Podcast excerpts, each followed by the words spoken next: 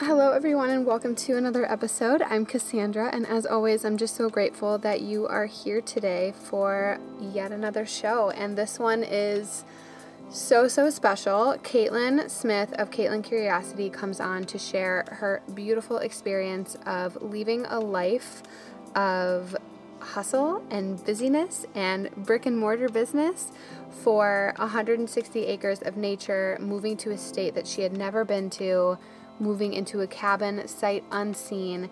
And the most beautiful part of all is that she manifested all of it. This conversation just lit me up in so many ways because she, just by speaking her truth and her experience, taught me so much about my own. I, as soon as I finish this intro, I'm going to just run to my journal because I have so many thoughts and feelings and emotions running through my veins right now that I just need to get out um, from pen to paper. And I really hope that listening to this episode does the same for you, that it feels extremely expansive. And not only do we talk about just following your intuition and that deep inner knowing um, of the kind of life that you want to build for yourself, but we go into talking about owning a small business and all of the pains and beautiful, beautiful nuggets that come along with that. We talk about friendships and how um, sometimes it's best to just let them go and what that might look like. We talk about Caitlin's relationship that she found out in nature with a very amazing man. It was her first time opening up about it, and I'm so grateful that she decided to do that here on this platform.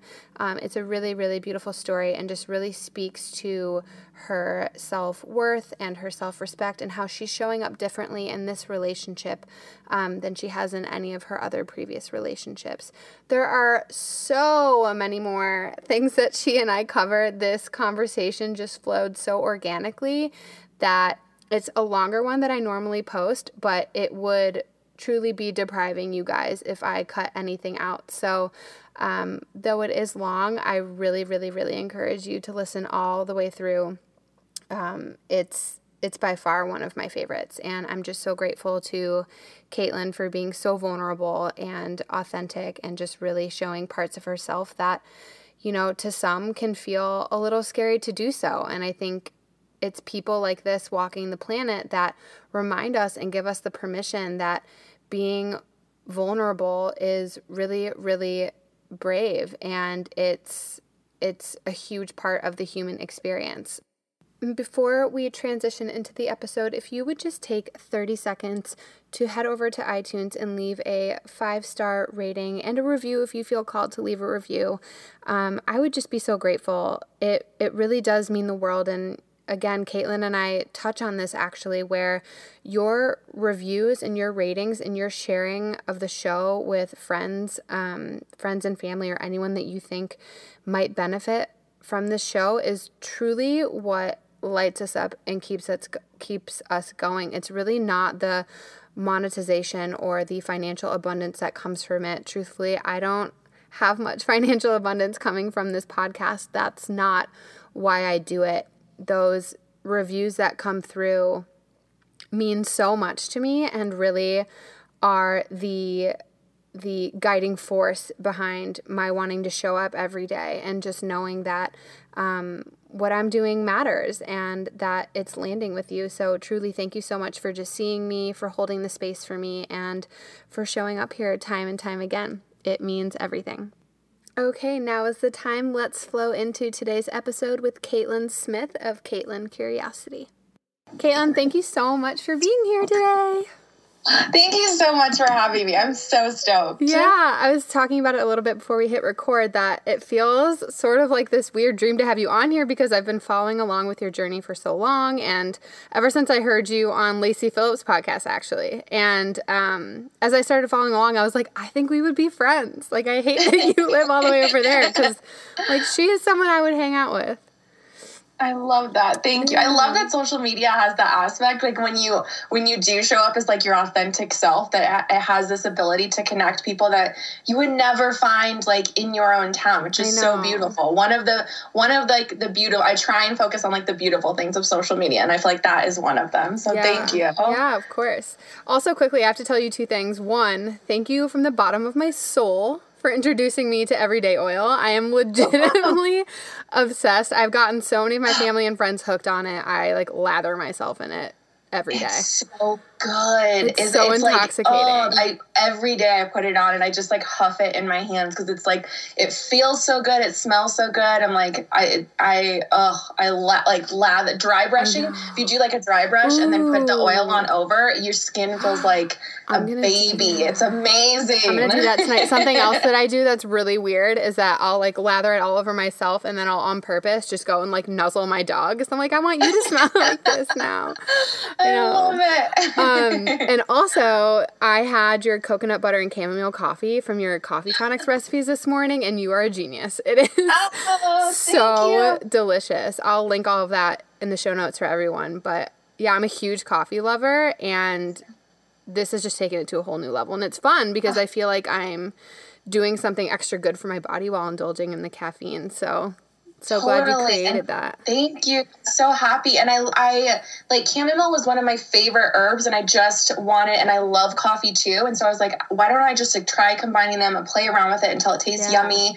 And it's giving your body these benefits without having to spend a ton of money. Right. So I'm just it's so fun. I love that you love it. Thank yeah, you. Yeah, and making your own coconut butter. So I went to this I had to go do a grocery run and I saw it and I was like, you know what? I can I already have the coconut, like I can do this myself and you we're spot on. It is so good.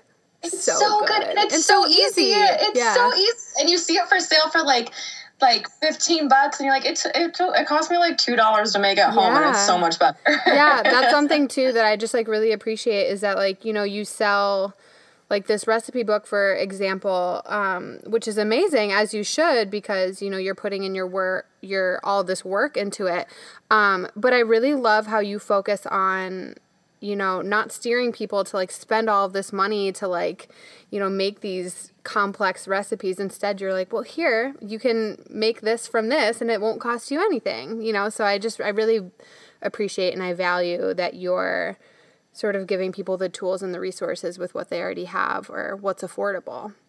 Yeah, thank you. Yeah, I wanted, I felt like that was something that was really lacking in wellness sometimes mm. is this feeling of accessibility. Totally. And so I really, and like I found wellness when I was a broke farmer. So I'm like, if I, if I can do this on any budget, I just want to share what I know to help others and never make people feel like they have to buy like a fancy adaptogen totally. or a, like whatever it may be, like this beauty. And some of these products are so beautiful, but I'm like, I really want to help everyone on every level, no matter where you're at. Yeah. Just start and it, and like the coffee tonics are so fun because once you kind of get the base recipe down, you can start experimenting with like, ooh, I right. have this in my cabinet and I have that in my cabinet, and yeah. it becomes this like really beautiful experience instead of just like waking up, grabbing coffee, doing the next thing. It's like yeah. a really conscious experience in the morning, which I love. Yeah, absolutely.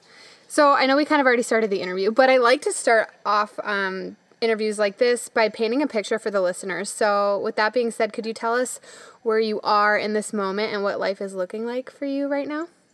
I can. So I have officially, almost officially, been in a small town of Oregon, in Northeast Oregon, for almost a year now.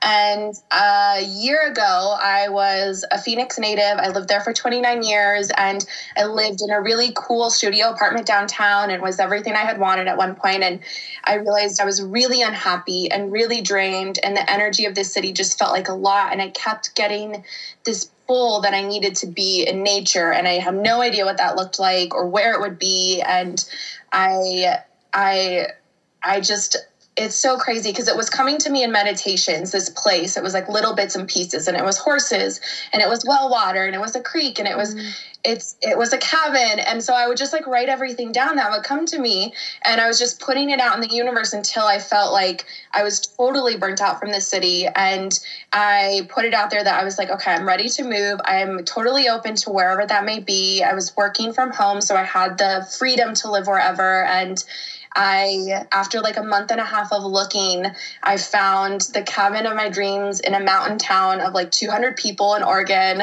I had never been there. I couldn't just like get up and go see it. So I just, I talked to the landlord who he built this cabin himself. It's incredibly built on this beautiful property of 160 acres. And literally, like this morning, I'm walking down, there's a river that runs through the property. There's, there's a bald eagle nest that I'm like staring no. up at. It's insane. We have 10 horses on the property and shaman. they're just so uh, shaman. I love that horse. He's the most beautiful horse, Seriously. and he only has one eye, and it's like the craziest story about him and their story. But it's the most magical place, and so when I started creating meditate, I've just recently started creating mm. guided meditations, and I really wanted to bring people here on the ranch and mm. experience mm. the sunshine and the wind and the nature and the river and the horses. And so I just feel so lucky, especially especially these days that I'm out here and this is the place I get to call home and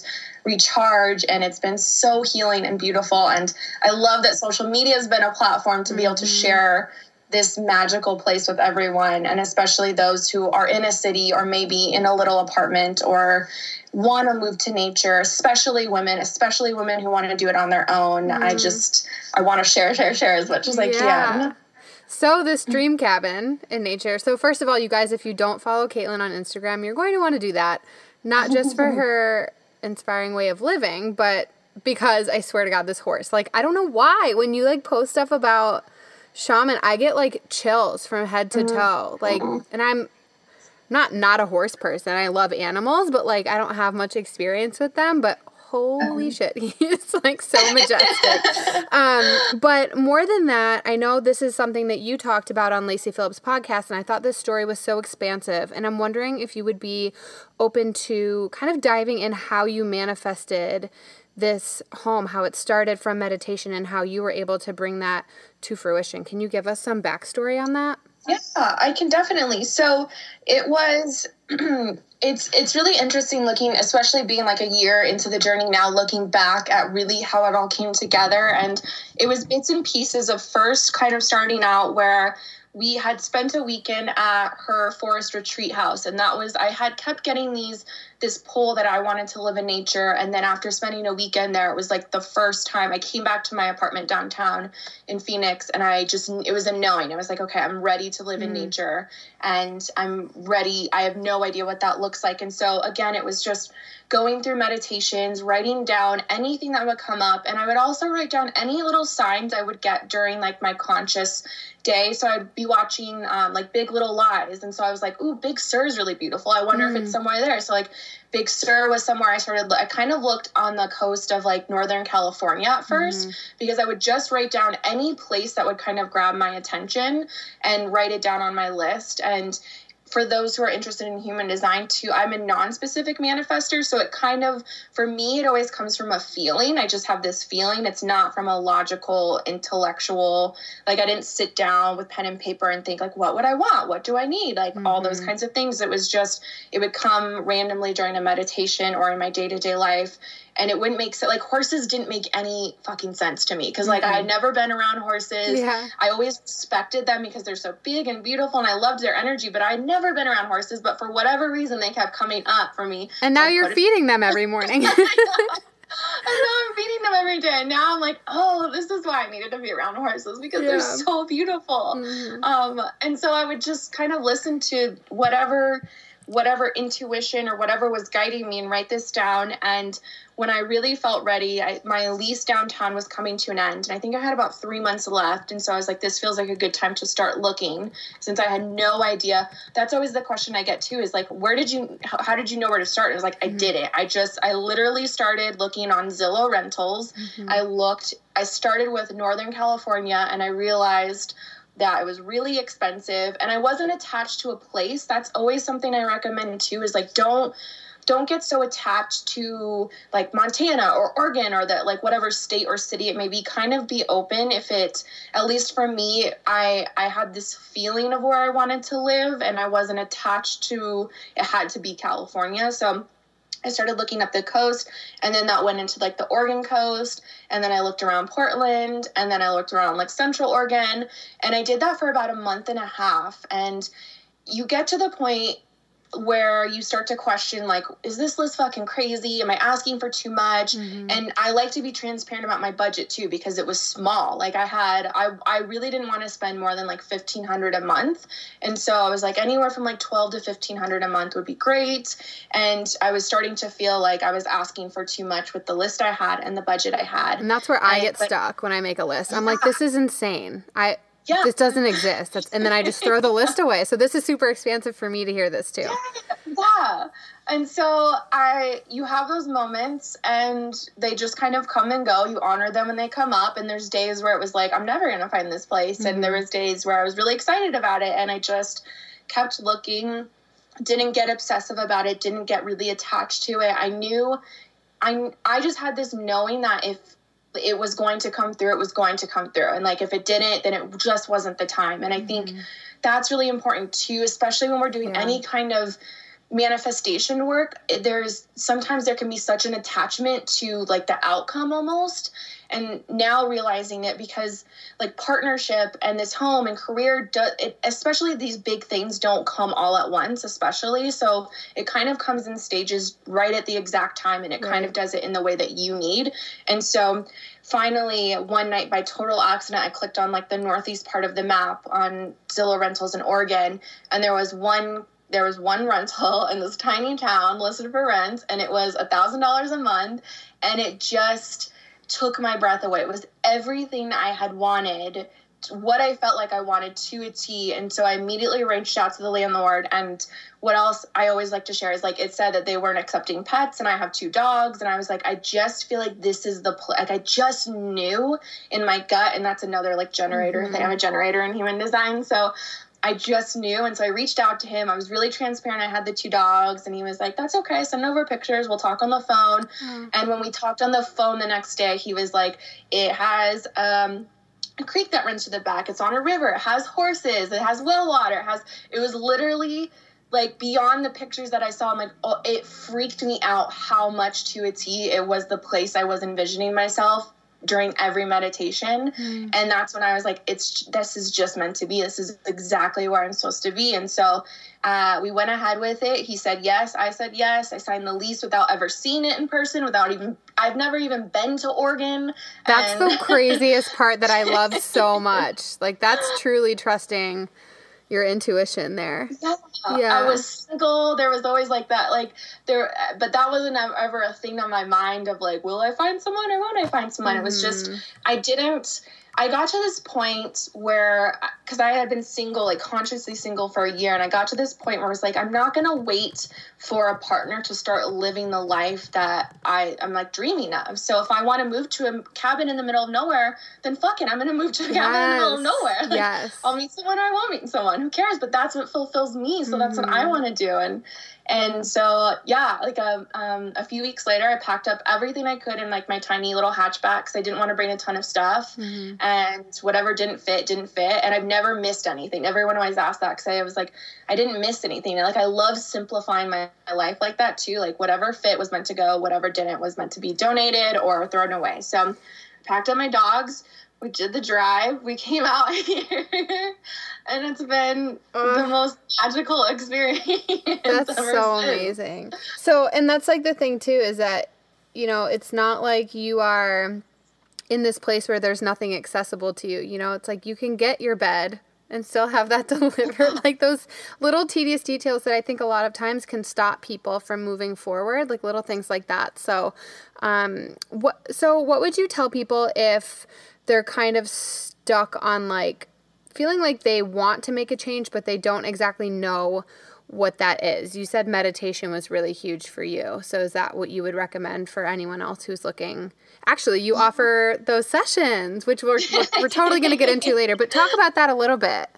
Yeah. So, on like a subconscious level, meditation is great because it kind of gives you a way to turn off that thinking mind that wants to control everything. And then those mm. fearful thoughts come up. That's a beautiful way to just kind of let yourself dream. And where does your mind go when you go to that place? And that was always like the question I would ask myself.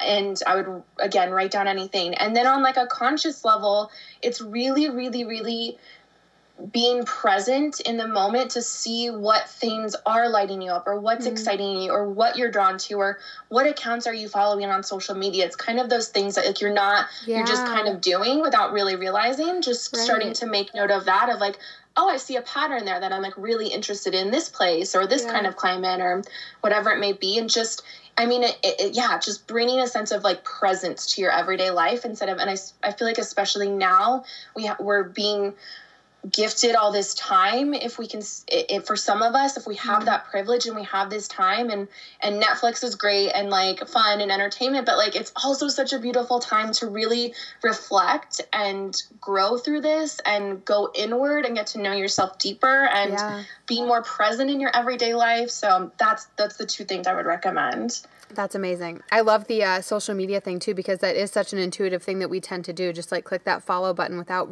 a ton of thought. It's more of a feeling. It's like mm-hmm, totally exactly. energetic. I love that. That makes me want to go and like scroll through and see what the pattern is. Um, so what were some of your fears around this move? What was showing up for you? Because we all know that any sort of change can come with fears too, whether they're big or small. Were there any like things that were kind of boiling up for you, or did you just like full heartedly trust this process with really no mm-hmm. reservation?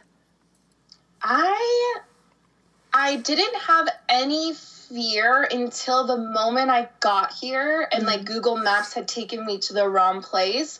And I had that instant of feeling like, oh my God, this was too good to be true. I got scammed. Like it doesn't exist. Oh no. but then like I eventually found out that because like, it's such a small town and it's like on a dirt road that like it just had taken me to the wrong place. Uh. But it, I always I get that question so much of how how I trusted it and how I didn't I didn't have fears. And one thing I would always kind of talk through myself because I was someone that struggled a lot with anxiety, but for mm-hmm. this process, it was so there was just so much trust in knowing that this is where I was supposed to be. And and it was like at the end of the day, the worst case scenario would be I just didn't like it and I can move mm-hmm. back and that's it. And like yeah. maybe that's a failure in some people's eyes, but like really it's never a failure because I would have had some kind of experience out here. I would have learned, I would have grown in some way.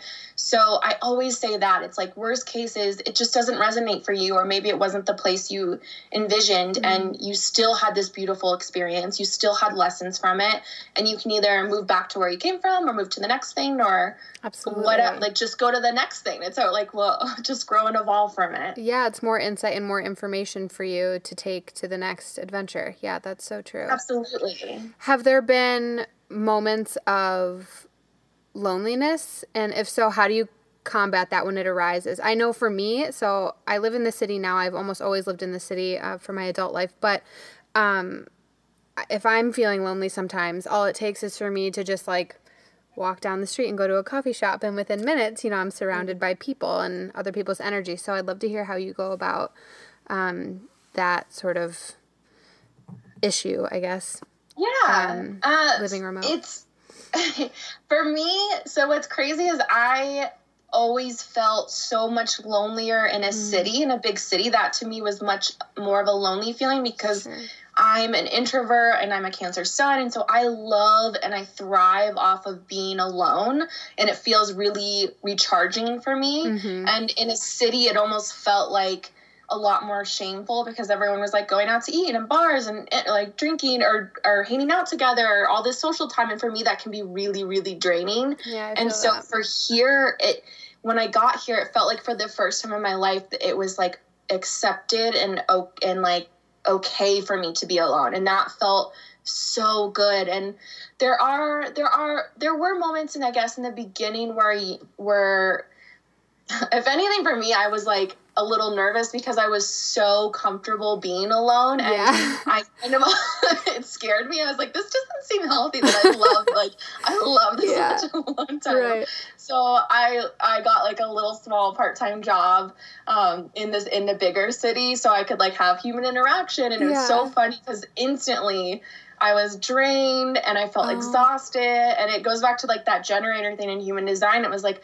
my battery felt so drained being around people and having to have like I hate small talk, so having like small talk conversation and I just I love working from home. I love being alone. I love being and I guess in in nature and being around the animals like i never actually truly feel like i'm alone Yeah. but i i always i love your tidbit of like going to a coffee shop and just being like surrounded by the energy of people. I think is beautiful and i think that's mm-hmm. such a great example of how to kind of recharge that that battery mm-hmm. without kind of feeling alone. But i always invite like i know there's my dad's an example right now of like he's really struggling with like quarantine because he he has a hard time being alone. And so i've just trying i've been encouraging him to kind of sit with that and kind of go a little bit deeper into mm. like why does it feel scary for you to be alone like mm-hmm. just kind of exploring that if there is any shame or or fear around the loneliness or being alone i wouldn't say because being alone to me isn't lonely it's like Yeah. amazing and a sweet now that i have a partner i'm like trying to balance out the, the Yeah. two. i love that all the Yeah. time but just kind of exploring why it may feel lonely to you and like what you are seeking and how much of that you can give to yourself without feeling like you need other people to kind of fulfill that for you Mm, yeah, because there's a difference between like like you said, like needing that to be f- filled by someone else and choosing, you know, to have it be filled by someone else. Because I mean, I'm a projector in human design, and so um, I'm very sensitive to other people's energies. It's pretty much like what I take on, and so kind of the same as you. Like I prefer to be, you know, by myself or one on one with people rather than like big groups. And so yeah, like it's a it's a quick hit for me. Like being able to like like we said, go to the coffee shop and then I'm like, that was good. Or like, you know, a dinner with a friend and then I'm like, that was good. I'm gonna go home now and be by myself. So yeah, I feel that so much. And for anyone who's listening who's struggling with being by themselves. I think Caitlin kind of nailed it there. Just try and sit with that and maybe do some meditation and some journaling and just try and discover what it is that's coming up for you because obviously there's no judgment in in that kind of self-work. It's it's yours and it's private. So, Absolutely. And I think, and I know, especially we're going through such a sensitive time right now where we can't, there's a lot of people missing like the human connection and we can't really have it right now because we're quarantined. So just Right. if you communicating to a friend or someone you trust or a loved one, like, I'm feeling down today, like, I'm feeling really bummed down, I'm feeling really anxious, and just, just picking up the phone, whether it's like a FaceTime or a phone call Yeah. or a voice note. I love voice notes and just reaching out to someone that you care about or you trust to kind of share those feelings because you are not alone right now in those feelings whatsoever. Yeah, absolutely. Um, and because we just talked a lot about, you know, your move and your transition into nature, I just wanted to sneak in and say to all of you guys that Caitlin has a digital offering on her website called Moving into Nature, which takes you through the steps on how to create your own authentic individual roadmap. So, um, because she's an amazing human being, she's offering all of her digital courses and um, I guess like the coffee tonics recipe book as well for nine dollars right now until all of this settles down. And it's the code is take care correct? Yes. okay Yeah. i'll include that in the in the links too. But um, yeah i just wanted to make sure i didn't forget to plug that because it's really really impactful work. Um, so i can't think of a better way to phrase this question so i'm just going to ask it straight. But what are the biggest differences that you've seen and felt between Phoenix City Caitlin and Oregon Nature Caitlin? Oh my god. Um, I love this. Phoenix City, Caitlin. I feel like mm, so for me, God, Phoenix Caitlin and City Caitlin, it was such a time of self discovery and finding out who I was and how I wanted to express myself. And I kept myself small in like a lot of mm. relationships when I dated there and like the guys that I dated. And it was it was just a lot of self-discovery and- and feeling a lot of shame for who I was or not quite understanding that. And and then god being in nature in a cabin is just it feels like my I, it's my most aligned self. I just am so i just feel like i'm home. It just it's so wild because i grew up in arizona so i was there for 29 years and being here i gave myself a year. I was like i think i'm going to stay there for a year and as soon as i got here i'm like this is this is home. It just feels like my soul is so happy and aligned here and even the way i've entered this new um, dating experience it's just been I've just consciously communicated everything from like the most authentic place when before I would be I would want to make people happy and people mm-hmm. please and here it's just like this is who I am and I'm so accepting of that and if someone else doesn't accept it that's okay and mm-hmm. they're not mm-hmm. for me and it's I I just feel so in alignment and it feels really good, especially coming from years of never feeling like that, where I'm yeah. like, who am I? What am I here to do? Like, yeah. Making everyone else happy. And yeah. it's, it's really, really, I'm just so grateful. Yeah. Being surrounded by nature can be, while it's really beautiful, it can also be super intense for our consciousness and inner selves. I lived in northern Michigan for like half of a year surrounded by just like acres and deer and not much else. And that is where shit got real. like mm-hmm. it was so mm-hmm. peaceful, but it was also a time of like super deep reflection and inner dialogue. That is where I like really tapped into my spirituality and it was like so overwhelming and it just couldn't be ignored. Like that mm-hmm. short bout in nature, though like country living isn't really for me authentically, it was such a beautiful time to recognize that, you know, the stillness and the quiet and like not having much distraction is such a catalyst for really being able to go in. So what are some things that um, if you could pinpoint what nature specifically has taught you. Mm, yeah, mm, that's a good question. I love that. And I love that you honor that it wasn't authentic to you and mm. wasn't like your true soul desire. Because I always try and I like in the moving to nature workshop, I, I make a, a big effort to be very transparent that this is not for everyone. Mm-hmm. Like there's I post beautiful pictures and these amazing experiences online, but I want to be fully transparent. Like it's not for everyone and that's okay. But it is so my gosh, it's been the most and I had a feeling about that before I moved that I knew no matter what this was going to be like a deeply intense experience. And mm-hmm. I will say having experienced my first winter especially was uh like a mind fucked for lack of a better term it was yeah living so off of propane and yeah oh my god yeah. i've never like everyone had warned me prior like because i was like it's so magical it's amazing out here and like just wait till winter and i'm yeah. like but i love inward time but it is inward in a way that i can't even describe and so that to me was the most transformative time because you're especially being surrounded by nature you're so sensitive to every like mm. the the actual seasonal shifts and i mm. felt like that was such that was such a beautiful time like winter because it really was reflective of like the seasons we go through as individuals and as right. humans and sometimes we forget that and and at least for me sometimes i have a hard time dealing with those more turbulent times or those inward times or those reflective times and and winter is such a beautiful mirror of of our human experience of like there's spring and there's summer and there's fall and then there's the winter where it's just going inward Ooh, I'm trying. I have to like tap back into that because I was like celebrating that it was over because it was. It's just intense. It's really, really intense, and the energy of just the community shifts. And that was before all of this happened too. So like no one's really out. Everyone's indoors.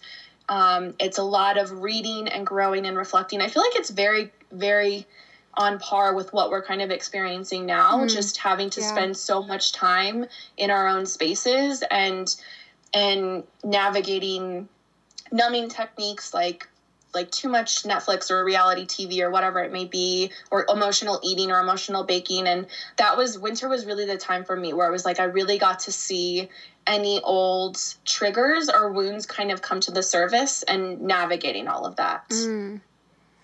Yeah, big stuff. How have your Yeah, no kidding. How have your relationships with I mean either with your family or your friends back home shifted or changed since you've kind of moved to this not even just a new place that's very remote, but just like a new lifestyle? Mm, it and has, and now that you're now that you're Oregon Caitlin, you know, I think that can be hard too when like you kind of shift with a new phase of life and a new adventure. Like relationships tend to not always know how to change alongside you. No, it's true. So with like friends, it really was it really was a growing period because right before I left, I was kind of shedding any kind of friendships that had a feeling of codependency or that would have kept me there or just weren't where I felt small and I had to speak my truth and they didn't want to accept that or hear that. And so I had to shed those before I left and then uh, the closer the other closer friends that i have it's really interesting because i had a group of like three other girlfriends that all moved like a month after i left so it's been really kind of beautiful getting to connect with them and the newer versions of them and mm. some of mm. them struggle a little bit with the move and others are really accepting of it and yeah. that's been really cool and then with my family i feel like it's gotten we've always had like um a rockier relationship so for for me this feels like the healthiest relationship i've had with my family having this space mm. and having this deeper acceptance of myself and then also having that deeper acceptance of myself allows me to really accept and love them exactly as they are as and not just in the role of my parents my mom my dad my brother it's just seeing them for who they are outside of that role and mm. accepting and loving that and getting to connect with them as just like human Humans. to human yeah has been really really incredible so it's been it's been amazing and i've had a few visitors that have come out which has been nice and i love that i get to share that with them and but really the space has been really beneficial. Yeah sometimes that's so true. Yeah.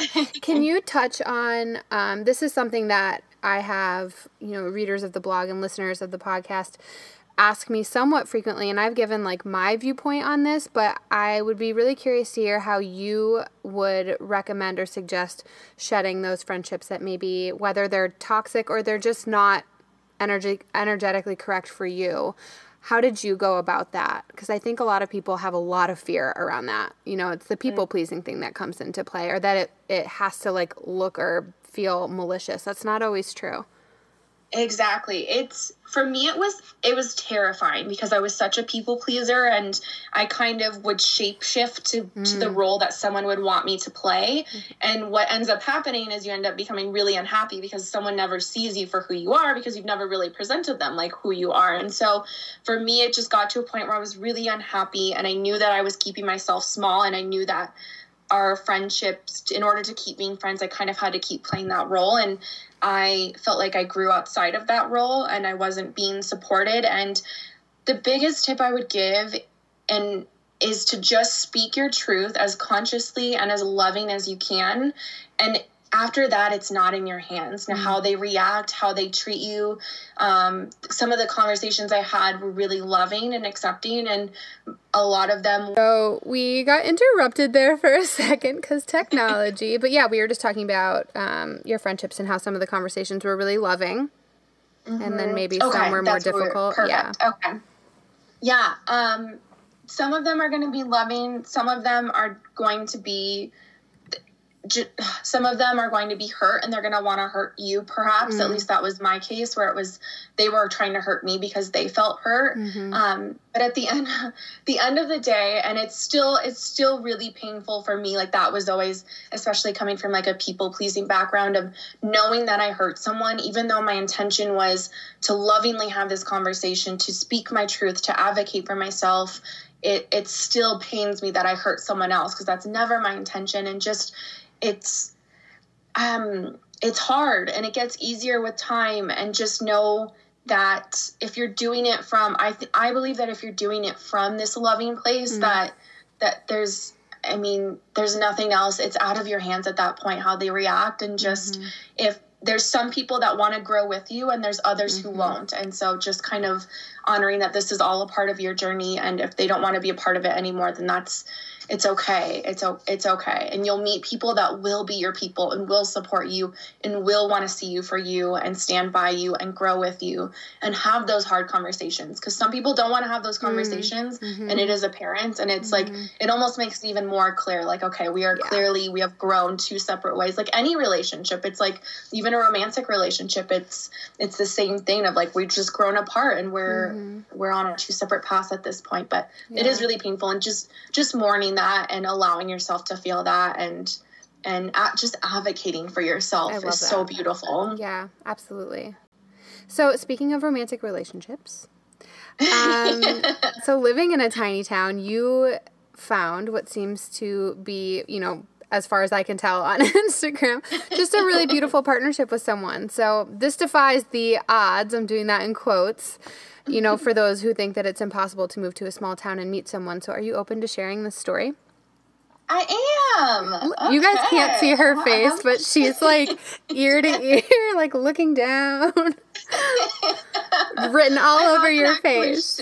This is the first time I'm really sharing it because I really keep like my private stuff so yeah. private, but I want to be expansive to anyone who's, especially women, because that's the single number one question I get out here is like, weren't you worried about being alone? Weren't you scared to do it alone? And um, didn't you think about dating before you went? And I, uh, it's just so wild. So when I moved here, I it's a really tiny town of like 200 people. So there, it's it never I never had the mindset that I couldn't date out here. I just what I just knew it just wasn't on my radar of like I want to I I am fully living my life for me. I want to mm-hmm. move. I'm going to do the best thing for my dogs and me and that was all I was thinking of. And I was also consciously single for a year and there's only so there's so much growing and learning that you do in that time and it's so beautiful but uh, uh, you'll get to a point you get to a point where it's like okay i'm ready to take this out in the real world and like i'm almost there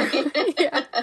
and yeah. that's when all this all the shit starts happening because yeah. you're like oh i thought i healed from all of these things yeah, like, yeah.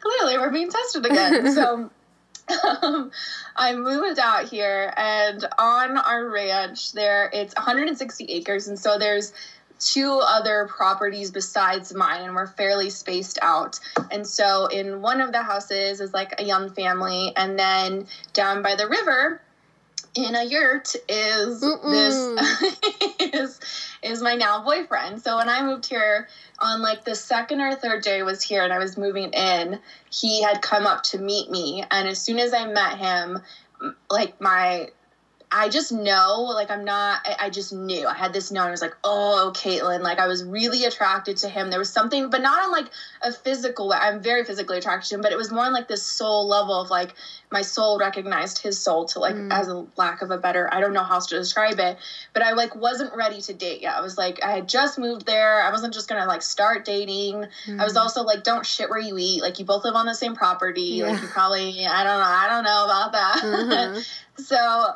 I we just got to know each other over the few months and it's really funny because I would he would always ask me to hang out. He's also a manifester in human design. So he is the one that's like like it's good for him to initiate. And so mm-hmm. he would mm-hmm. always ask me to hang out. And because I knew I, I was like, I knew I had a crush on him, I was like, no, no. And so I'd always reject him, but he would like keep trying. And it's really funny uh, looking back now. He's like, he's like, I, I didn't think you were into me whatsoever. And I'm like, I was, but I was trying to push you away. yeah. So I finally got to a point after like four months of living out here where I was like, okay, I'm fine. I feel settled in. I'm ready to date. And so I was, um, I just kind of put it out there that I was ready in the same way that I put it out there that I was ready to move to nature. It's just this knowing mm-hmm. where I mm. kind of get to this place and I can intuitively feel, okay, I'm ready, I'm ready. And so I opened that up. And it's so funny because as soon as I did, that's when I had the part time job in town. And um, men started asking me out and men started hitting on me. And before that, it was like I had, like I was invisible almost. Like no mm. one, it's so crazy how when we make those shifts, how people can start appearing to you and you appear to them. And so, I that was also because I was such a people pleaser in the past. I would say yes to guys like, well, maybe maybe he's nice or maybe this, but I so I practiced saying no to men that I wasn't interested in, and that was like a big deal for me. So I um, would do that, and then my boyfriend, my now boyfriend, his name is Daniel. So Daniel and I would were hanging out, and we had this friendship, and it was right after I had said I was ready to date. That's when I really started re- like realizing I had deep feelings for him besides our friendship. And so I also, an old pattern of mine is I was always someone who was like, if a man wants me, he needs to be in his masculine and he needs to go after me and pursue me. And I would never pursue a guy. But Daniel was very respectful, and so he never wanted it to be awkward on the ranch. So he never wanted to cross that line. So I was the one who initiated that. I was like, "Hey, I have feelings for you. I don't know if you have them back for me, but I'm just letting you know." And mm-hmm. so that was mm-hmm. something I would have never done before in the past. A different way and, of advocating for yourself too. Of like, I don't want to just like hang on to these feelings anymore. I'm gonna like deliver them to you, and if you don't have them back, no worries. Oh yeah. Yeah. but he did have them back, and so we we just like it slowly but surely, just like it we would just spend time together and then it like became romantic and it's now been six months since we've been mm. dating and he's just it's the healthiest partnership that i've ever been in where i I never, I was always someone that would, like, I've been in an abusive relationship before that was emotionally and physically abusive. So I, I would always have that mindset of like wanting to make the other person happy, never advocating for myself, never sharing my feelings when I, and I'm I think I said I'm a Cancer sun, so I'm very sensitive and I would feel shameful for being sensitive. And with this, I was always like, if I'm to do this, I'm, and that's how I always approached it with him is like, I'm to do this differently and I'm to do this in the most aligned way because if I want a healthy partnership, like I have to show up for me in this. And if he rejects that, then that's a, he's not for me. He's not for me. And so from like the first month of, he's also, he's a Romanian immigrant, so his first language oh, wow. isn't English, and his his um, he's very blunt and very honest, and sometimes I'm very sensitive to that, and so immediately as we started dating, I would communicate like, "Hey, that thing you said made this is how it made me feel," and he would listen and apologize and take responsibility, and we really have grown to to honor the other person's communication style and respect it, and I've never had that before, but I've also never showed up for myself before, so it's really been the most beautiful partnership and I feel so grateful. And it's just it's so funny because like when I talk about him too like he has his masters in poetry but he's like basically a lumberjack by day. So he's like this beautiful balance of like like Ernest Hemingway over there? Like this man man who like, like reads poetry so it's like people I've had people ask me like, "Are you gonna write a book about this kind of stuff?" Because it like doesn't sound real sometimes. Yeah. It's like, who are you, Caitlin? but also, you know, as you were talking, it was just one of those things. And I'm gonna go back to something really small that you said too, but it's just like it all stemmed from you making a decision that came from deep alignment and reflection and inner knowing.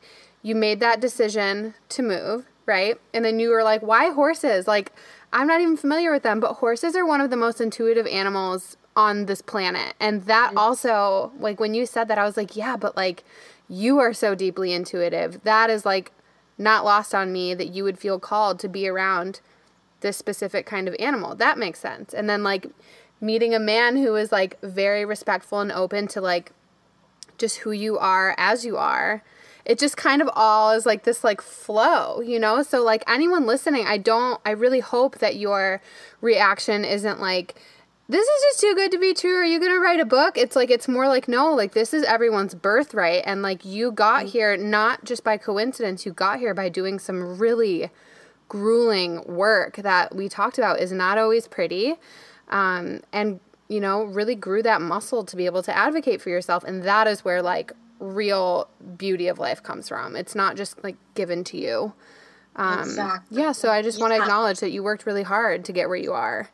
Thank you. Thank you. And it's, I always try and, I always, always, always want to, like when I'm working one on one with a client, especially women, it's it it really is when you are so in alignment and and you do that work things it flows into your life. I wouldn't say effortlessly because there is a lot of effort behind that that goes into it but it just you start to get into this flow where things come to you and exactly at the right times. Like it wasn't i feel like again like sometimes we we want like we want all the things at once. We want the mm-hmm. career, we want the relationship, and we want the the dream home all at once. And it's like it, it's always going to be given to you in stages at exactly the time that you need it. Like I couldn't have met him if I didn't have moved out here, and like my career came after. It was like it's all been a flow of like it wasn't all at once. It wasn't overwhelming. It was I was ready for the next thing, then I was ready for the next thing, and that's exactly when it came in. So just having that grace and patience that you're learning everything you're learning right now for a reason for the next mm-hmm. thing and just having mm-hmm. patience with that process and you're unlearning a lot of things yes, too yeah. yeah like the unblocking and yeah that's so true what would you tell someone who feels like that feeling of um, overwhelm or like feeling scattered as far as like trying to live a life in flow but let's take someone who just like has this like deep desire to strip things down and just make life simple which is very, very appealing. That feels like a good example because I feel like a lot of people are kind of after that like internal feeling of simplicity. So what would you tell someone who just doesn't even know where to start? Like their brain is just like going, going, going and um yeah, I don't know if that's like a well phrased question, but No, it it is. Um the fir- the thing that's been the most influential for me and getting clear on what works best for me has really been human design. And I know you mm. just had a human design podcast that yeah. everyone should go listen to because that has been the biggest game changer for me to understand and honor what truly works best for me. Not someone else's rules, not someone else's program, not someone else's whatever. It's like, this is what works best for you, Caitlin. And really tuning into that, that's such a beautiful place to start. I feel like if you're feeling overwhelmed and you're not mm-hmm. familiar with human design, just learning your human design type. So for me, it's a generator. So it's following those things that light me up. And that's like a simple exercise of taking inventory of, of things in my life. Even before the move, I started with what was in my apartment. What physical objects are in my apartment? Does this light me up? Does this not light me up? And it was mm-hmm. like just simple exercises like that to to declutter and to simplify will start to get you in in that flow. I think we kind of sometimes we get yeah, we get overwhelmed because we like want to make these big drastic changes and moves and it's like just starting with those little steps to like just throw things out that aren't in alignment with you anymore. A simple practice like mm. that and what is is and just bringing con- or like bringing consciousness to like for me even like creating content it was like I, I would get so in my head of like, what am I here to do? What are my skills? Blah, And I would just go, go, go, go, go. Yeah.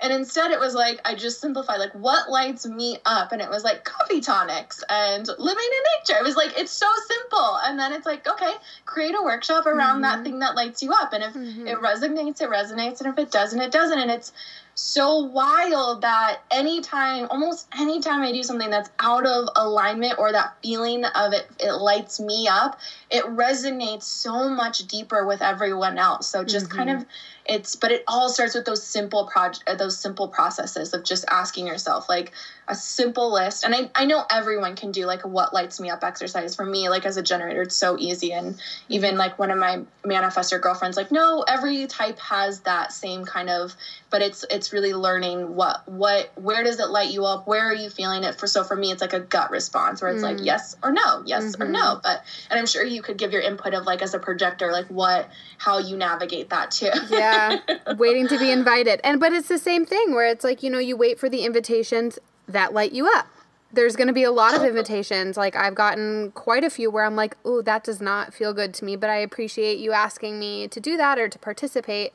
And then there are others like there's one with a, you know, a program that I'm hopeful to launch this year, but like I've gotten a lot of invitations around it, but it's taken time for me to make sure. Mm-hmm mm, that it mm, feels yeah. aligned. And I'm at the point now where I'm like, yeah, like that feels really, really good. yeah. So, and the thing about human design too is that, you know, we talk about that in the, the episode with Erin Claire Jones, but like what Caitlin is saying is that it's so unique to who you are. So it's not so much like saying like, oh, you're a Virgo, you're a Cancer, you're a Scorpio. It's it's very specific um, based on your birth time. So like Caitlin's a generator, you might be a generator, but like Caitlin broken down is going to look very different for how you might look, which is where like that true pieces of the authentic self can really shine through.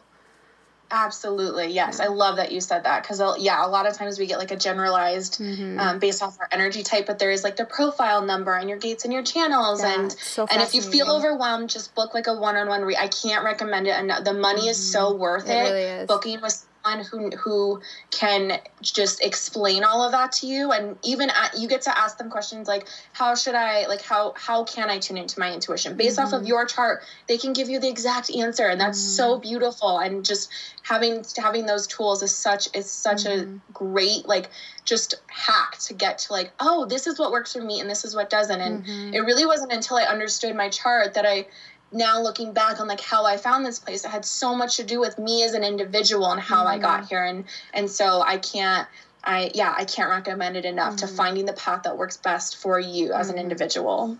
I just hired Erin Claire to do a blueprint and it's like a 40 page PDF of you individually. I am like counting down the days. It takes like six weeks because it's so intricate, obviously. But I'm like, that's gonna feel like Christmas. I can't wait. Oh my god! I know. No. well, and you do a lot of um. Okay, so I actually want to get. I want to segue into work. Um, and you know, just like the work that you're putting out there for everyone, and you do um virtual fitness which is amazing. I know that you do holistic fitness, so I want you to touch on that.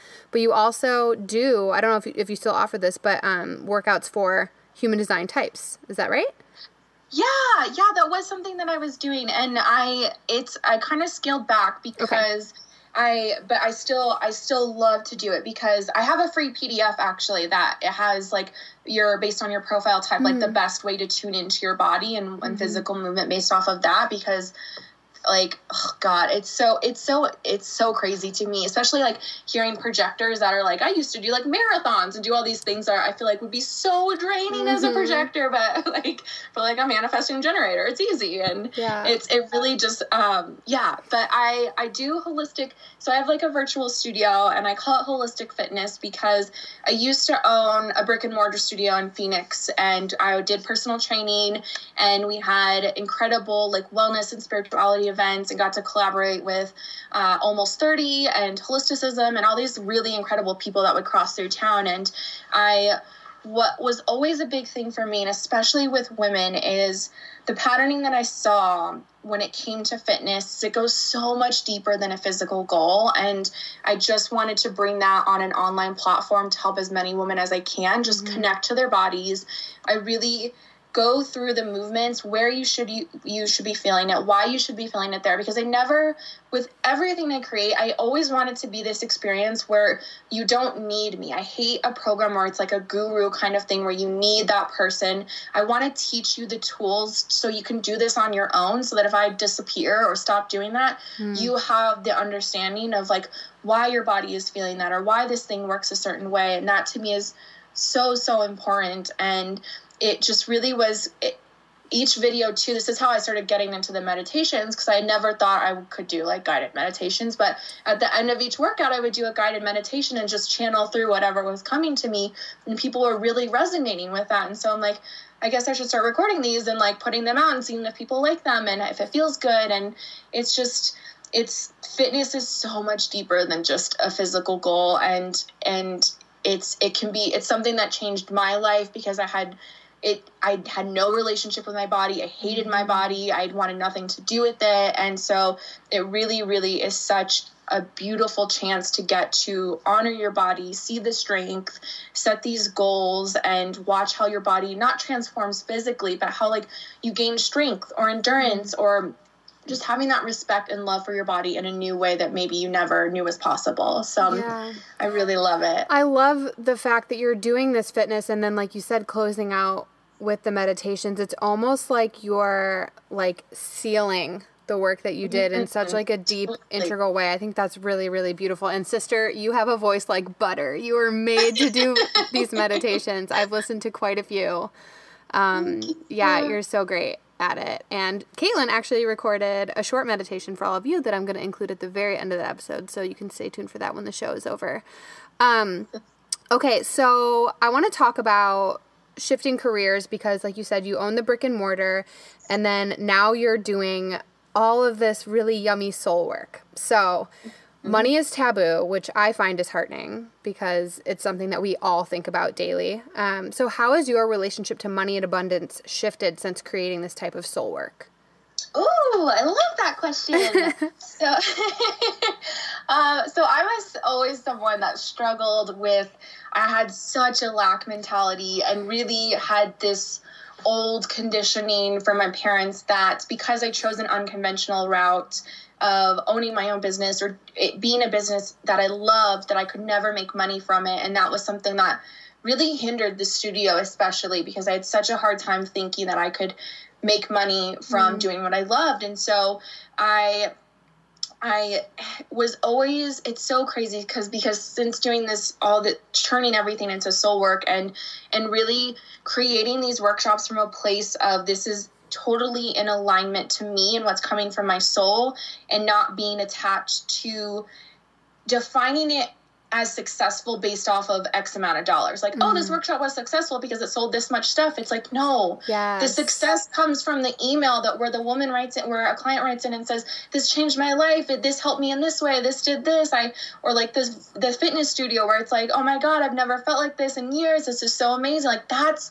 where success comes from. And I remember it was like most recently in like the past few months just shifting my mindset from abundance being solely on a financial viewpoint of like I am abundant because I have this much money in my bank account or this much money coming through the workshops and really changing it into into looking at like I have abundance because I get to live here and I get to work from home and I have all this time and I get to create on my terms and I don't have someone telling me what to do and when to do it and I'm not unhappy and I get to work with women that I just I feel so connected to and I get to help people and like that to me is so abundant and it's crazy because as soon as that shifts and that becomes my focus then the finances come in easily like mm-hmm. I'm always going to be taken care of when I shift abundance to not just dollar signs it's not just dollar signs mm-hmm. like it's connection and it's it's so much deeper and so i feel so grateful but that's it's a lot of it's a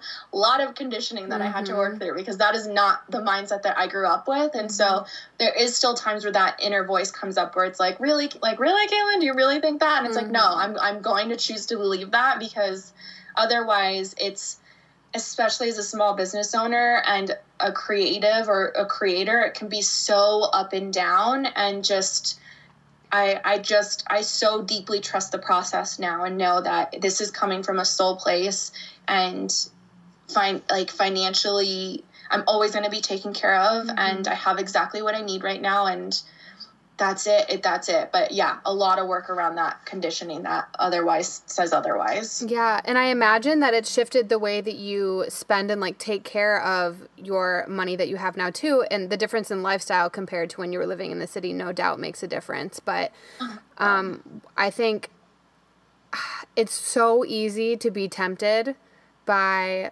living in like a major city or having access to things all of the time has that has that played a role in your life at all like knowing that things aren't as accessible to you yeah, mm-hmm. yeah. probably it can yeah. probably be hard yeah. but also really beautiful too yes yeah so the hardest thing for me like when I lived in the city, and it sounds so silly, but like I loved going to like Whole Foods on a Friday mm-hmm. night and like treating myself to like some bougie like kombucha or something that was like, mm-hmm. ooh, I've never tried this before. Just that to me was such a treat and like such a luxury and felt so good. And so out here, we clearly don't have that. We barely have anywhere to like go out to eat. So like I really don't have any of that anymore.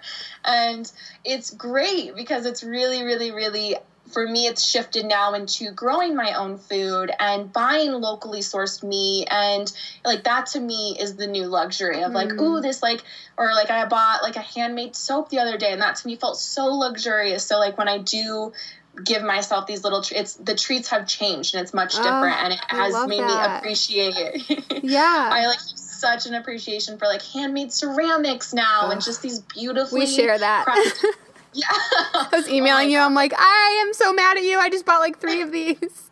I know. Yeah. I love oh, that. Just shifting the mindset of like what what luxury meant to you then and what it means to you now. I love that. I love that mm, so yeah. much.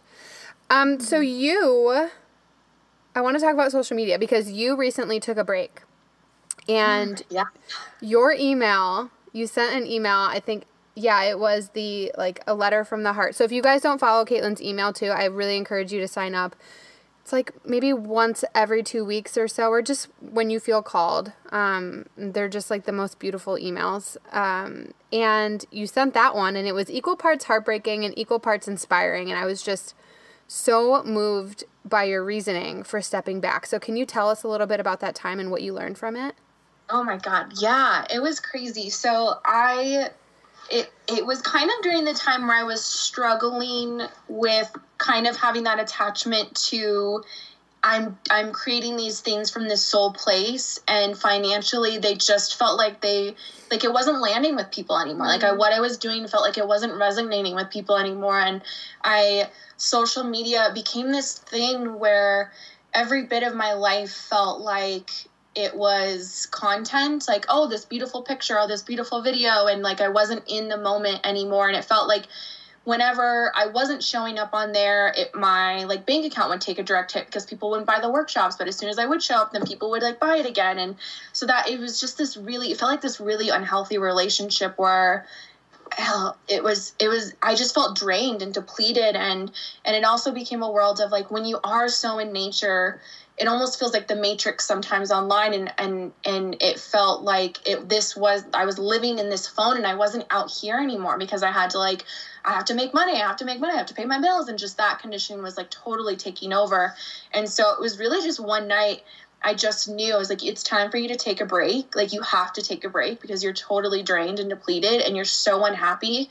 And you, you have to, it has to be longer than a week. So I was like, I'm going to fuck it. I'm going to do a month. I'm going to take a month off of social media and that to me was really scary because that's how I make money. That's how I like that was where my career was like coming from. And so I but I knew I had to do it and I I knew I had it was just that knowing again like I have to do this. So I took I took a month off and it was really with the intention too of wanting to stop working for myself. Like I was like I'm done working for myself. I, don't want to create these things anymore. Like it just I'm done with wellness because I felt I, I was so angry too before I took the break where it was like I don't know why I just felt so angry with things I was seeing in the wellness industry and it's it's now a trillion dollar industry which in some ways is great but other ways there's a lot of sneaky marketing just to make money and it's preying mm-hmm. off people's like fears and and that to me was really disheartening to see because I came into wellness I started through organic farming and it changed my life and that's how like I I just I felt like it was this like pure precious area of my life and then watching it evolve into this like mm-hmm. mega business was really hard for me and so I just felt angry and all these things and so taking a month off the first week is kind of like, woo, this is great. I have a break from like everything. So much time. And then by week, and then week two, you're like, oh, okay, this is like weird. You start to like miss the people that you have authentic connections with via social media and just getting. I love getting to see people's lives and like what they're doing and what they're up to and what's inspiring them and and and so then like week three was like, oh, this feels this feels super weird and like, what do I want? What am I doing? What's mm-hmm. my next mm-hmm. steps? And like not yeah. knowing and be okay. The work shows up. Yeah. and then yeah, and then it was another week, and then so by the time I came back, I just felt like oh, I felt cleansed and I felt excited to be back and excited to use it in a way to connect with people again. I love that connection aspect. I went through and did a deep cleaning of like who I followed and didn't feel guilty that I'm like I just unfollowed anyone that didn't feel like I felt like I was following them to for just not in a reason that was in alignment for me because I had to or mm-hmm. because they followed me or whatever it may be. Or they're be. in your industry or Yes, yeah. exactly. Mm-hmm. Totally. And so I was like I, I cleaned house and I just I I show up on there when I feel inspired and I take breaks when I don't feel inspired and it's it's yeah, I I it's the best it was like one of the best things I ever did and then and then all of this happened. It's just so crazy because then everything happened with COVID 19 and, and wellness was something I wanted to completely step away from and just be done with. And once this all started happening, it was like, it everything and especially after taking the break it was like everything changed where it was like mm-hmm. i I want to help people now more than ever. And mm-hmm. I, I don't know You're what that needed. looks like. And I still don't really know what that mm-hmm. looks like. And so I just follow the things that light me up where it was like, okay, I'm going to do guided meditations and I'll make some for free. You know, I'll make some that I charge for and like see how people feel from them and how it resonates with them. And, and that's been really great. And people have been really loving the coffee tonics lately. So it's just like doing things I love and then seeing how people react and what, what everyone needs right now and how mm-hmm. can I mm-hmm. support, like, how can I support you? And like, that's a question that I ask myself every day. And I ask sometimes sometimes on social media. Is like how can i support you? Like i just want to be this outlet. And for right now too it's so funny on social media.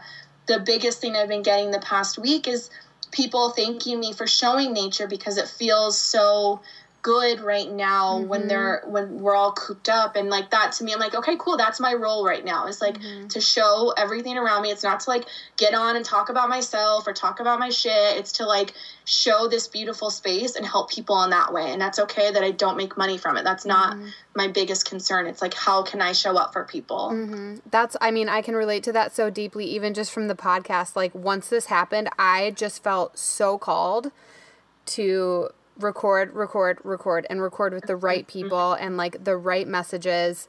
Um, and for me as a projector too, being seen is really, really, really important. It like is basically a direct reflection of someone seeing my soul.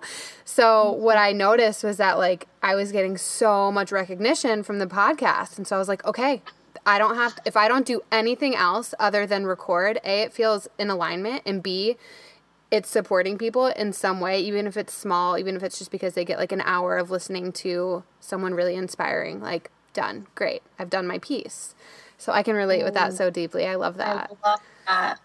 Um, I wanted to actually, I wanted to read um, a small piece of the email that you sent out because I would love for people to hear it and then I want to dig into it. But you said on days or weeks when clients are leaving the virtual studio, not booking any sessions, purchasing any workshops, or unfollowing, it can feel like a direct reflect- reflection of my worth because I always make it a point to share my most authentic self on there.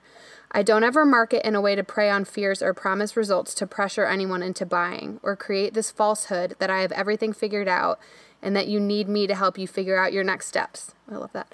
I simply show up in the way that feels most authentic to me, and guess what? I'm not for everyone. 75, 70% of the time, I'm cool with it and logistically understand how the world works, and 30% of the time, my sensitivity takes over and it feels like too much. When I read that, I've it of course made me sad, and this was like the place that you were in. It's so human, um, but it also gave me this incredible sense of relief. I remember reading it and being like, "Shit, I am not alone." Like I have those same thoughts. So again, this is why I praise your vulnerability so much because you just by expressing what's working and what isn't is healing for the collective, me included. So I'd love to dig into this a little bit. That feeling of not being for everyone and the tough lesson that comes with being a business owner. And like you said, 30% of the time it's so hard, especially when to your core, all you want, like your desire is to help others. So how have how have you in this present moment been leaning into that reality and finding acceptance? Mm. I would say the biggest thing I just recently had like um I reflected back on a human design reading again to talk about it that I just had, but I have a three five profile. So one of the Me things too. like you do? Yeah. Okay. Relate to this. That's so crazy. One of the things that we're here to do is share our experience. Like that's Mm-hmm. one of our like biggest purpose here on this earth is to share our experience. And so for it's so and it's so interesting that like that part of the email resonated so deeply because it was just my experience at the time and like for me I would shame myself like no one wants to hear you talk about yourself or I would I would get like so I would hide a lot of my experience because I just like who wants to hear that? But like and just keep myself small in that way and understanding that as part of my purpose to share my experience as authentic as I can is really it was just really reassuring and knowing that that's the right that's the right thing for me and it, it was i was in such a place where because i'm so sensitive it was so it, it felt really, really hard sometimes where and i almost felt this was a part of the anger that i felt where it was like i'm showing up as my most um, most authentic self and people are rejecting me for it. And that and i have such like a childhood wound too of rejection. So that's like the biggest mirror of like this this is your reject your rejection trigger coming up. And like logically knowing like you're not for everyone. I'm not for everyone. And that's totally cool. But on those days when you're sensitive and you're like oh people really didn't like that. It's just like a stab to the heart. So I would feel ang- I was feeling angry before I left, where like you see someone who has created this role as like a guru or hides behind beautiful marketing, and it's like if they're rejected, it's not really they're not being really rejected for who they are. They're like playing a role and fulfilling a role. And mm-hmm. so for me, it felt like I'm showing up as myself, and people don't like it, and like mm-hmm. and it doesn't it doesn't feel like that every day but some days it felt like that where it was just that that feeling of rejection and then but just honoring I've I recently have been really into Eckhart Tolle and all of his mm. teachings and just being present with those emotions and feelings. And it almost like completely it doesn't always completely dissolve them but just having mm-hmm. presence with like okay I'm feeling really triggered right now and I'm feeling really rejected. And it, that almost gives me a sense of peace in itself of like okay like how how can I how can I lean into this more? And it's yeah, it's and it's it also feels it's also great. Like I, what i love about like communicating that in a newsletter is i had a few responses of people who are like i feel the same way or i have a few different friends who are small business owners and they're like i feel that way too. And it's like by sharing these experiences not only for me but we all get this greater sense of community of like oh shit i'm not alone. That feels so mm-hmm. good to know i'm not alone in these Seriously. feelings. Of like oh so it's such a i'm not doing it wrong. Yeah but yeah. and just knowing that it's like it's it's part of the wave and it's like some days are high and some days are low and it's everything will pass at the end mm-hmm. of the day the mm-hmm. high days and the low days will pass so it's just kind of having peace with and presence with what is at the moment so mm-hmm. and it goes back yeah. to that like abundant mind shift too where it's like you know, you could be in the thick of feeling so unworthy or rejected, and then you get that one. I mean, you get that one email or that one ping on Instagram of someone like recommending you to someone else or sharing what they're uh-huh. doing and you're just like what else matters? Nothing Nothing, Truly, nothing. I love I to, that. like I love when I recommend something, and like it's another small business owner, mm. especially like a mm. woman-owned business, and someone messages me and they're like, "I bought this thing or I booked with this person," and I get so happy that mm-hmm. that they get to experience that, and and I'm helping support another small business. And you're right, it's like it means so much as an as a small business owner and as a creator. Those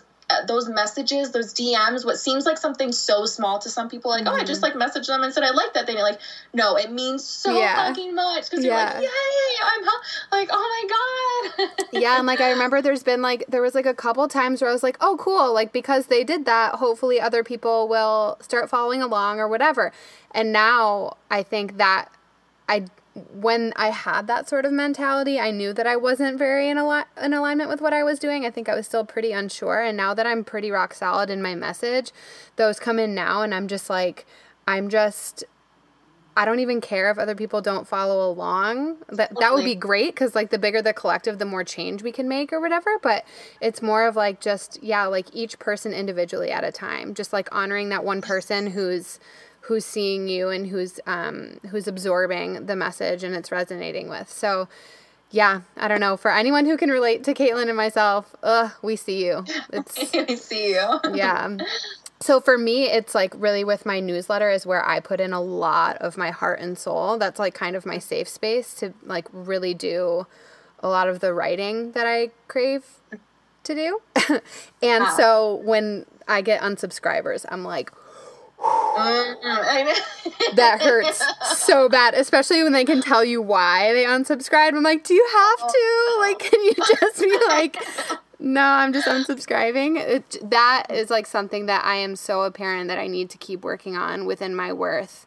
Because if I'm not careful, I take it on as a direct reflection, like you've said. And I just don't, it's not worth it to me to take away from the people who are benefiting from the message because some people it wasn't for them. Like that's just such a disservice to both ourselves and the people who are benefiting. So I try to remind myself of that.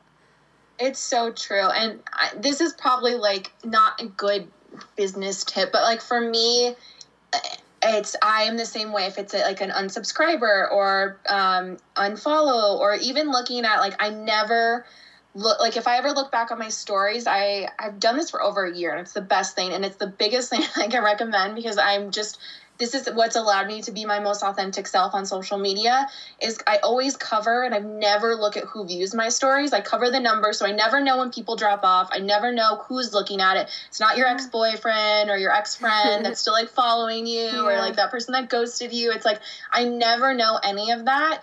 And for me, it's like I I give myself grace that like I may never get to a point where I feel completely okay with like people not resonating with me, mm-hmm. but I know it takes away from my creative process when I give in to like those analytics too much. Absolutely. So for me, I just create the space of like, okay, I'm not going to look at it because I know it will start taking away from the people that I do mm-hmm. resonate with. And at some point, hopefully, I'll get to a point where I could like bring on another person that looks at the analytics and that's their job. But like for yeah. me, it's just not worth my energy because yeah. it will take away and create this spiral. And instead of feeling like, I have to do some kind of work around it. It's just kind of like having that boundary with it. Like this doesn't yeah. make me feel good and that's okay. I could not have said that better myself. I actually just went through something recent like very recently and you know, I think kind of what Caitlin and I are talking about, I hope anyone who's in the same situation can use this as a time to really go inward and reflect and see if you can relate because I, you know, I have a blog and I I really I really do like it, but it's becoming less about like like I said, the newsletter is really where I can like chime in and write, and the blog is more like, okay, there's some like affiliate links, and this kind of like keeps my electricity on, and I'm grateful for it. Um, but I got into this rabbit hole of like I need to be better about SEO, and I need to learn everything there is to know about SEO. And it was taking away from the content I was writing because it had to be so SEO heavy. And I hired someone to like optimize the post, which is okay to do as a business owner. That's like logical, totally. whatever. But to your point, it was completely stripping away the reasoning behind the content. And my brain was so filled with like, is it good enough? Is it going to rank? Um, will it reach enough people? And literally yesterday, I had the worst anxiety and I was like, fuck this. Mm-hmm. I appreciate SEO. It is great. But like you said, it might be something down the road where I need to like have someone deal with and like not even think about and just create and push it out. But I just became so, so hypersensitive towards it and it like became my my mission and that is not mm-hmm. my aligned mission. So. I love I love that you touched on that cuz that is just so real. And that's a really good wake up call to just step back and be like, "Okay, it might work for some people. This is not how I want to operate my business. This is not my calling." Absolutely. Yeah. yeah. And I took a few business classes this past year and it was very heavy on like email marketing, SEO mm-hmm. and all that mm-hmm. stuff. And so I felt like, oh, I have to do this to be successful. Mm-hmm. And then you're right, it just completely takes over your headspace mm-hmm. and your energy and it's all you think about. And it's like, this isn't why this isn't for like this is not a good place for my energy to go. Mm-hmm. It's not for everyone. There's not one way to run a business. Right. And and yeah that just honoring that and knowing that in yourself and mm-hmm. just being like mm-hmm. and some people thrive off it and love analytics and, lo- and get like so geeked out and like that's, that's so great. yeah. Yeah. well and i even emailed okay. you um yesterday. I think it was yesterday but like i was putting off even switching to squarespace because everyone was like but the seo isn't as friendly as wordpress. And i'm like okay but like i'm very i'm all about aesthetics. That's like a huge piece of my human design chart as well is like aesthetics are so visually stimulating to me and I feel most drawn to Squarespace and like I'm trying to do more one-on-one offerings and it's just set up better and I've been putting that off because I'm like, "Oh, but the SEO." Like that's so silly. so I'm actually hurting my business, right? Exactly, By like letting yeah. myself be crushed. yeah, we could talk about this forever. um so ooh, if you heard that, that was my hangers because I'm in a closet. um, so I wanted to close out with what I call rapid fire questions. However, mm-hmm. please take your time because okay. I'd love to hear your answers. Okay, so in this season of life, what are you most grateful for? Hmm. Oh my gosh. It's the yeah, it's nature. It's yeah. nature in the space that I'm in. It's the one thing that when life feels crazy that I just I'm like look around, look where you're at, look around, look where you're at. And like mm. that's that's like my only mantra is like look around and look what you like look where you're at. So yeah, by far. I always say look up. mm-hmm. like if you're feeling like that. swallowed or suffocated, I'm like, oh, just look up. The world's big. yeah.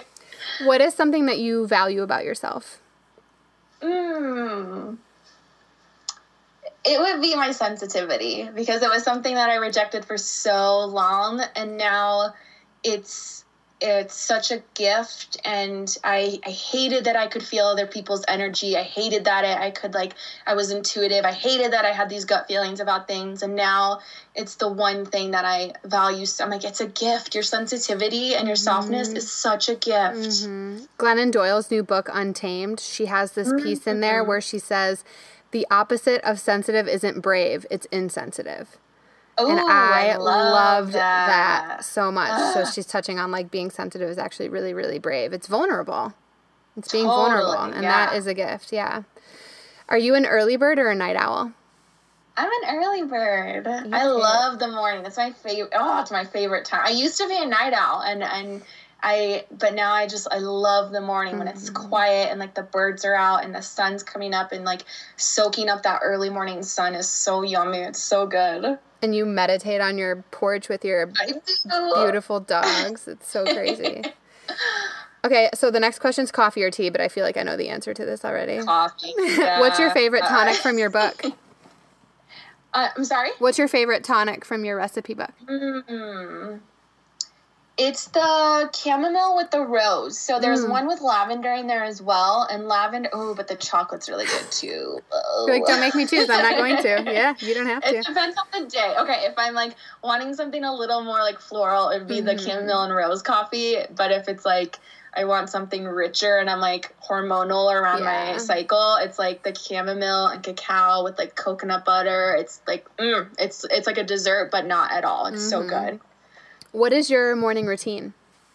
Mm, my morning routine is so most days I get up, I get up with the sun, and then I go down. I sleep upstairs, and then I go down, let my dogs out. They get a morning carrot every morning, so I, I give them their that. morning carrots. and then I make myself a coffee tonic, and we go out on the porch, and we. Oh, now that it's not winter, we can do this. So I'm so. This is like the best morning now. um, so we go out on the porch, and we just take in like the sun. I drink my coffee tonic. I meditate. Sometimes I haven't been doing a lot of guided meditations for like I haven't been listening and I think especially now that I'm recording, I don't ever want to accidentally like Mm. repeat stuff that I hear. So Mhm. I've just been meditating to like the sound of the grass and the wind on my skin and the sun on my hair and just really The soaking in as much of like nature and her elements and like taking in my tonic and really being present in each moment. And then I usually after that I grab right now I'm on I'm almost done with The New Earth from Eckhart Tolle. So I read a little bit of that each morning. I love to do just like a little bit of morning reading.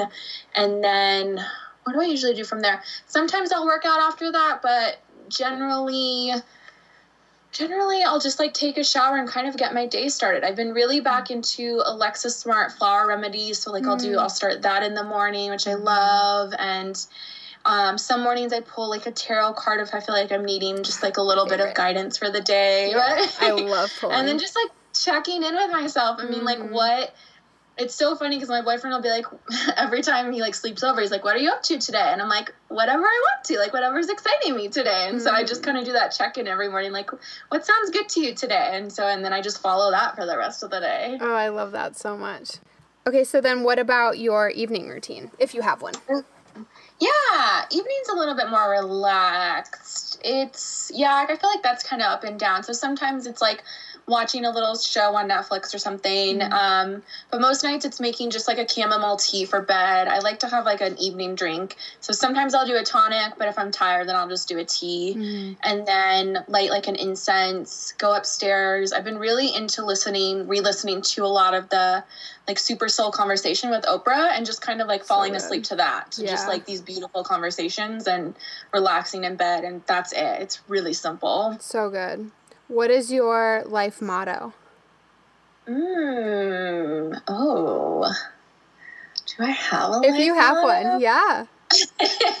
You know, and I think for a lot of people too, just like ebbs and flows, you know, with like it does. the day or the month, the season. Yeah. Yeah. The thing I like the phrase I always kind of repeat to myself is like is like growing and learning and evolving. Like I always repeat Mm. that to myself, especially when life feels really hard. It's just Mhm. like how how can I grow through this is like always the question I ask. Whether it's a good ex- eh, quote unquote good or bad. I don't like to like black and Sure. white them, but like Yeah. when I'm going through anything, it's just like how can I grow through this and learn and keep just yeah, just keep learning and evolving. Yeah.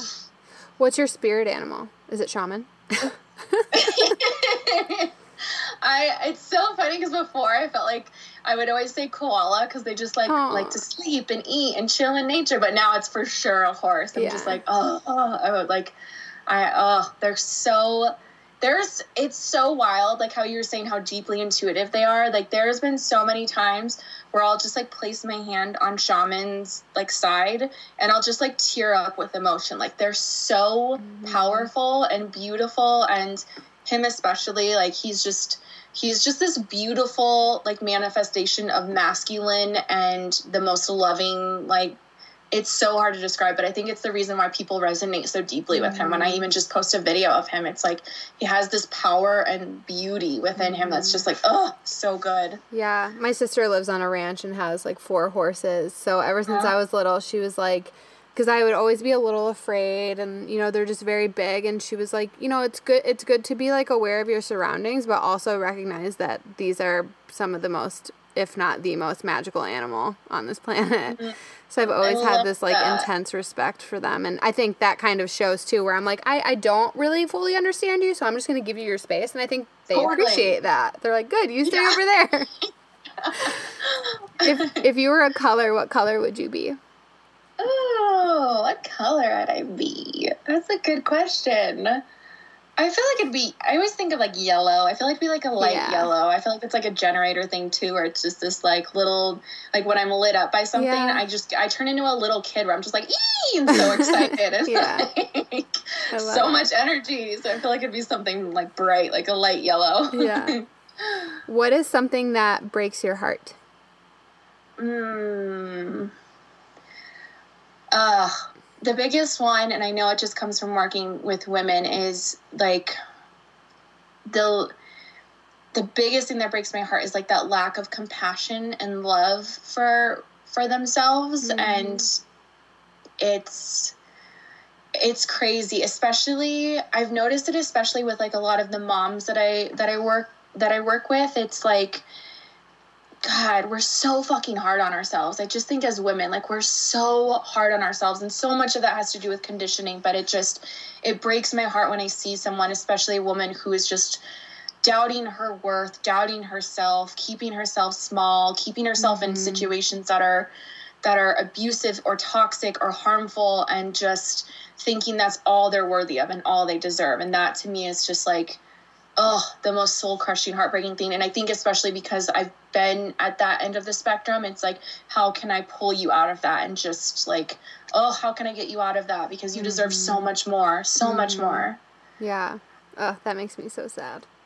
Mm-hmm. What song or musician is on repeat for you right now? Ooh. Oh my god. You what make amazing playlists, by the way. They're so good. I love playlists. I love creating playlists. I'm trying to think of what I've been playing lately on repeat. Ooh.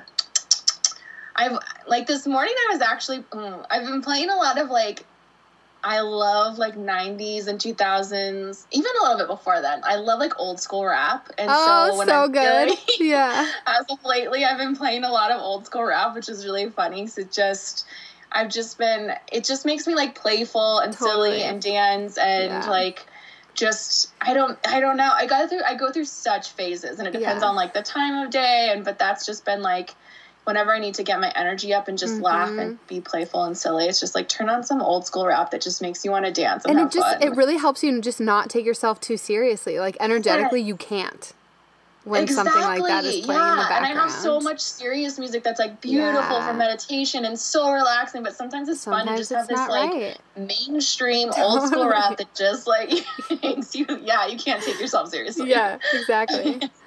um, do you have a favorite book? Mmm. Ooh, ooh, ooh. I'm gonna say I'm I'm gonna say a new earth because it's mm-hmm. it's what I'm reading now, and I've really been taking my time with it and just digesting the chapters, and then listening to Oprah and Eckhart Tolle's like conversations together has just been it's been so it's just been so instrumental and and his teachings are so good and just mm-hmm. being present with everything that we're and I think especially now just has just the gift of presence right now is so so important. So yeah. I love that right now. He's incredible. Anyone who's pinged by that or is intrigued, it is something it's so worth the read, but you do have to be patient. It's a little bit of like it can feel like you're decoding at first for me yeah. anyway because he's just yeah. so otherworldly and intelligent.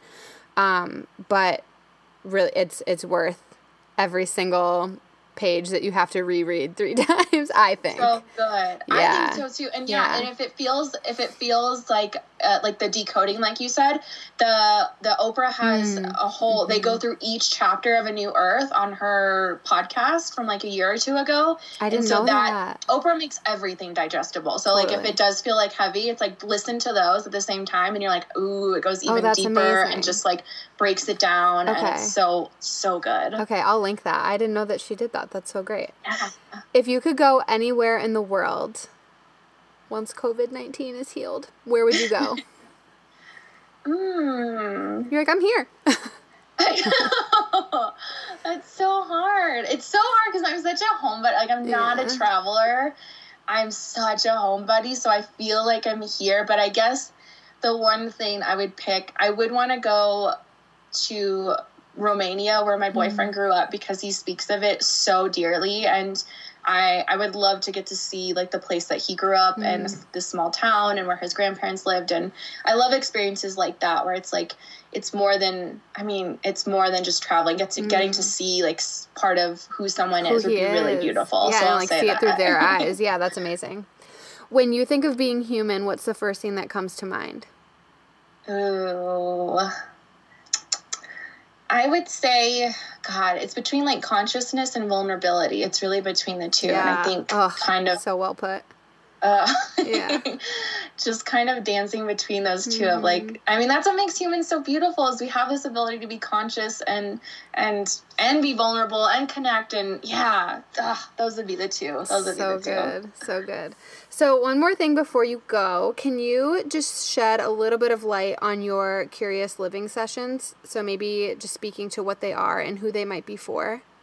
yeah so they are one-on-one sessions that i originally designed because I like you, I love a one-on-one connection. Like that was one thing that I was really missing from the workshops and the virtual studios. I wasn't getting to connect with people one-on-one anymore. So I mm-hmm. created the curious living session and again it was like going kind of like going through that old conditioning of like, well, what skills, what are you certified in? What do you bring to the table, Caitlin? It was like, I, the thing that I kept hearing from people is that I have the ability to hold space for them. So I was like, okay, I'm going to create this session where it's, I'm just holding space for someone and I'll kind of let them guide me on what they want to talk about. And so I started to see a pattern from the sessions. And so, and most of the time it's like it really is tuning to like your own inner voice helping supporting someone through that what that feels like what that mm. looks like. And then they evolved recently and now they include after our conversation they i record a guided meditation personalized just for them on what they're working through. Oh, so they can so listen to that daily and that just takes their work so much deeper because you get so many aha moments in like a one-on-one session and then it's like a few days later it all kind of just like we go back to our regular lives of it Yeah. kind of just going into the same routine so i was like i really want a way to support someone so they can keep integrating these lessons that we just had in this conversation and keep going deeper and deeper and so that's been like my favorite part Uh. of having these like personalized Yeah. meditations just for you so it's not some like mass program it's like this is just for you and what you're working through and just to take that even deeper it feels Mm-hmm. I so feel good so called to do that. The day you put them out, I was like, ooh, that feels like it's for me. Just waiting for the right time. Yeah, I definitely have to do that. Well, where can people find you? I don't want you to leave without people hearing um, where they can follow along with you on the interwebs. on the internet. You can find me on Instagram at Caitlin Curiosity, and my website is Caitlin Curiosity, and that's Caitlin C A I T L I N. I know there's a million billion ways to spell it, but um, yeah, those are probably the two main places. I do have a YouTube too that I go back and forth on because I love making and editing videos, but. Um, if you're at all interested in like a more behind the scenes on like ranch life and Yeah. cabin life and and my view on like you can kind of see i mean just my experience of like going through wellness because i was like i'm gonna walk away from wellness and it's all on there uh, on youtube at caitlin curiosity as well Something cool too, because like I've been following you for a while, and you know you're you're just like a very calming presence. But what I love too about YouTube is I'm like, oh, she is silly as hell. Like you are so funny. and on YouTube, I think it's really cool to like see a lot of that come out in you as well. Um, but there's Thank definitely you. been many a time where I'm like laughing out loud. yeah, you're super silly, I but was it's fun. such a weirdo, and it was something that I hid for so long. I'm like, this is who I am. I'm weird. Yeah. I'm goofy. I'm like, and anytime I would watch anyone else's YouTube where I felt like they weren't I'm like, it feels like a version of yourself, but it's not everything. So I'm like, I'm just Yeah. gonna be if I'm gonna be on here, I'm gonna do it. I'm gonna be me. And so Mhm. every like video ends with like a blooper, reel of things I recorded where I'm just being a total weirdo. It's so it's my favorite part of the whole video because I'm like, this is really who I. That's, that is like my real essence right there. yeah, exactly. Well, I wish I could hug you in real life. Thank you so much I for taking the time, and you are just such a magical human. And I'm thankful that you're walking this planet and sharing all of your gifts with us.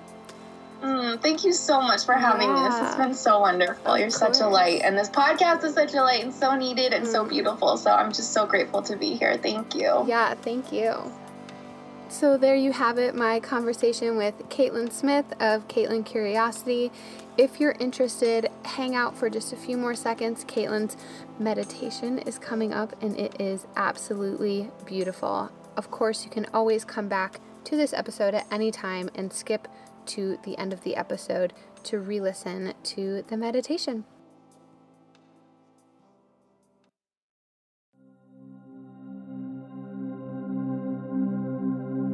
I'd like you to start by coming into a comfortable seated position.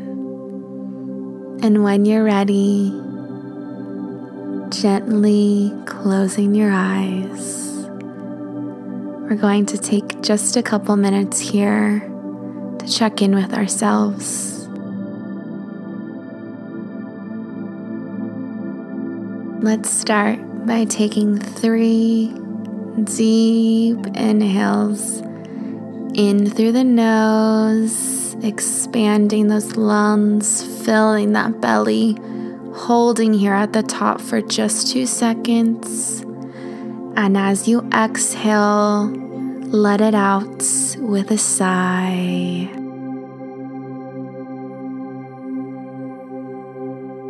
Two more times through.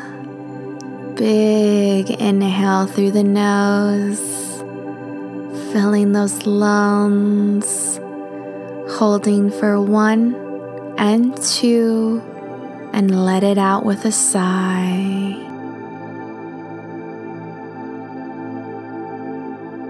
Your last time through, and your deepest breath of the day. In through the nose holding here at the top and let it all out, releasing with a sigh.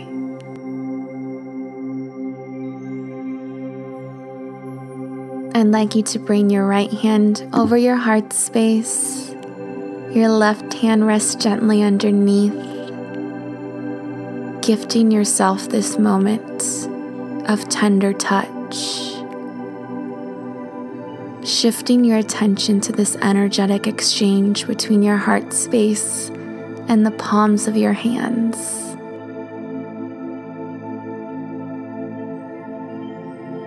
And I'd like you to whisper aloud, Thank you, body.